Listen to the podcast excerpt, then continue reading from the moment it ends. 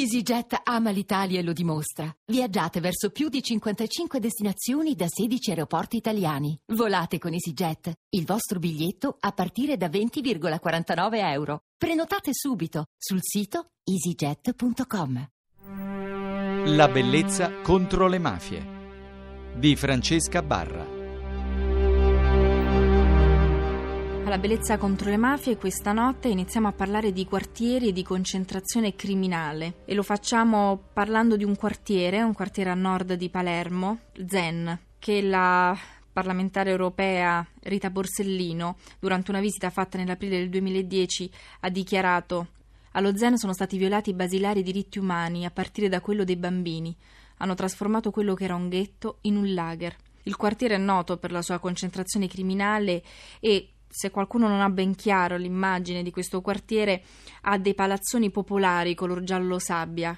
Eh, la maggior parte di loro sono stati occupati illegalmente e negli scatti fotografici che qualcuno è riuscito realizzare. Noi parleremo anche nel corso di queste puntate non solo con un architetto ma anche con una fotografa. Ciò che emerge in questo quartiere è soprattutto appunto il degrado, macchine bruciate, rifiuti e bambini che giocano con qualsiasi cosa che trovano e questo riporta un po' ad altri quartieri di cui abbiamo parlato, come per esempio le Vele di Scampia o un altro quartiere dove anche di recente sono stati effettuati degli arresti, Quartoggiaro in Lombardia, degli arresti di quattro minori che facevano parte di una baby gang.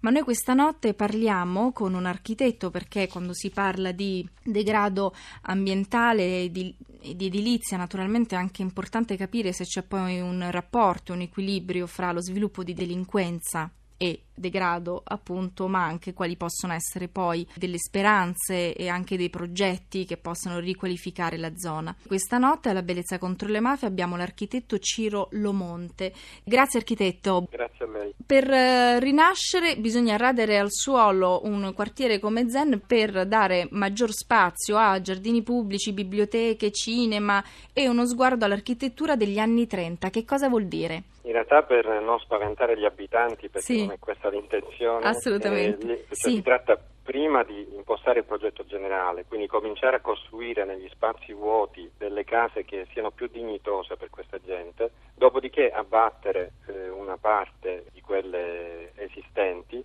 eh, che sono assolutamente inadatte alla vita dell'uomo, e trasferire eh, gli abitanti di queste case in quelle nuove e così continuare gradualmente in modo da non, da non creare disagi alla gente. Il punto è che il quartiere attuale, lo Zen 2, non funziona, non, non è valido né, per, eh, né, dal punto di vista del, delle abitazioni né dal punto di vista urbanistico. I bambini non hanno dove giocare, non ci sono servizi e così via dicendo. E quando lei mi dice che alcune strutture sono inadatte, perché? Il progettista che ha fatto questo, questo quartiere che peraltro ha rilasciato un'intervista piuttosto eh, scandalosa alle Iene qualche anno fa, dicendo che lui non ci andrebbe ad abitare anche se è il quartiere migliore del mondo di, di edilizia popolare perché lui è un professionista e quindi non, non può andare a vivere insieme al, ai proletari.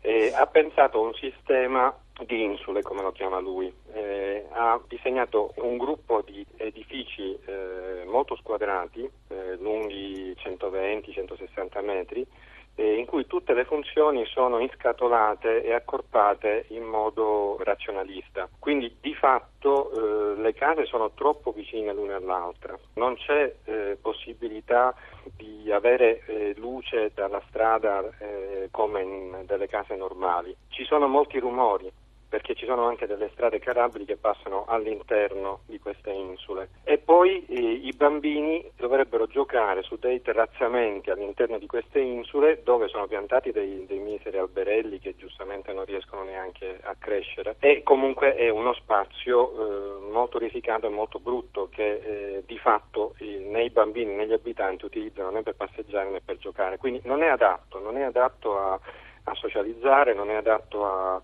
ad una vita normale. Poi sembra un paradosso perché quelli che oggi qualcuno definisce degli ecomostri in realtà erano stati costruiti, mm, mi vengono in mente le, le vele di Scampia, sì. erano state costruite invece proprio per permettere la socializzazione. Cioè sì, per me... sì, sì, sì, infatti questo è frutto di ideologia di queste costruzioni è piena l'Italia, eh? non si tratta soltanto del sud, eh? se lei va a visitare il Gallaratese a sì, Milano, sì.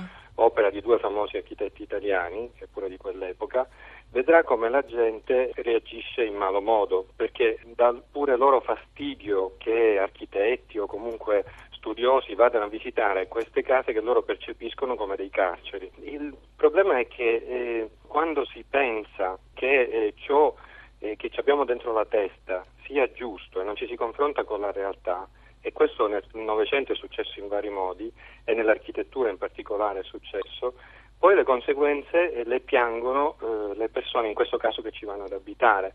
Comunque guardi che le vele di Scampia, eh, perché i paradossi mica finiscono qua, sì. c'è chi ha pensato, c'è chi ha proposto proprio in questi giorni di restaurarle. Ho letto, sì. Eh, quindi siamo all'assurdo, no? Eh, cioè, e non rendersi conto, a me fa venire a mente, anche se stiamo parlando di, di arte e non di, di, architettura, mi fa venire in mente, eh, non so se conosce sicuramente queste scatolette che provocatoriamente Piero Manzoni nel 60 produsse, no? artist sheet, no? merda d'artista, sì, sì. che sono esposte in vari musei.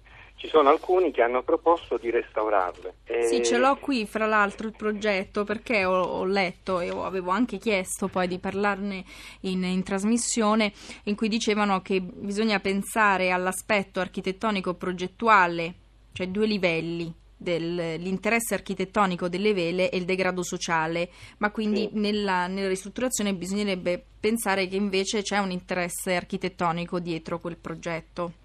Sì, ma è, è, la battaglia del nostro gruppo, io eh, con altri amici faccio parte del gruppo Salingaros eh, che si rifà ad un urbanista americano, la, la nostra battaglia è anche eh, quella di far capire che in alcuni casi è proprio l'architettura che produce degrado mentre alcuni sostengono che il degrado viene dal tipo di popolazione che va ad abitare in questi posti. È vero che creare dei ghetti, ammassare della gente di un solo ceto sociale crea tensioni, questo è avvenuto in Francia con le bandiere, però sì. eh, non è solo questo, a parte che discende da una concezione urbanistica, cioè chi ha voluto questi ghetti è l'urbanistica eh, moderna, no? pensare la città per zone.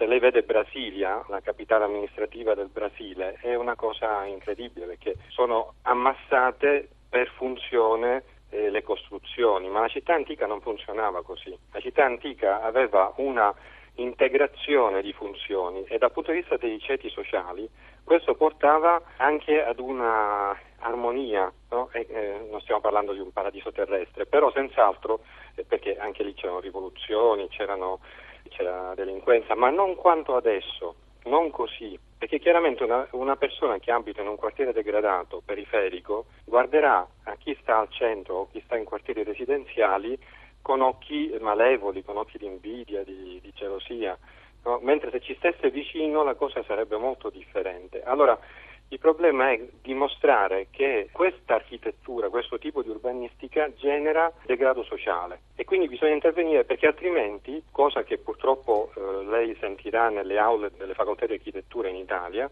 altrimenti c'è il rischio di riproporre questi modelli all'infinito, come se fossero validi. Io ringrazio l'architetto Lomonte, ringrazio voi per l'attenzione, continueremo però a parlare di architettura e di bellezza e anche se c'è un rapporto fra purtroppo la mancanza di, di, bellezza e quindi di disagi ambientali e lo sviluppo criminale. E vi ricordo il nostro indirizzo mail che è la bellezza contro le mafie chiocciolarai.it. A domani con un nuovo appuntamento sempre alle 24.50. Buonanotte.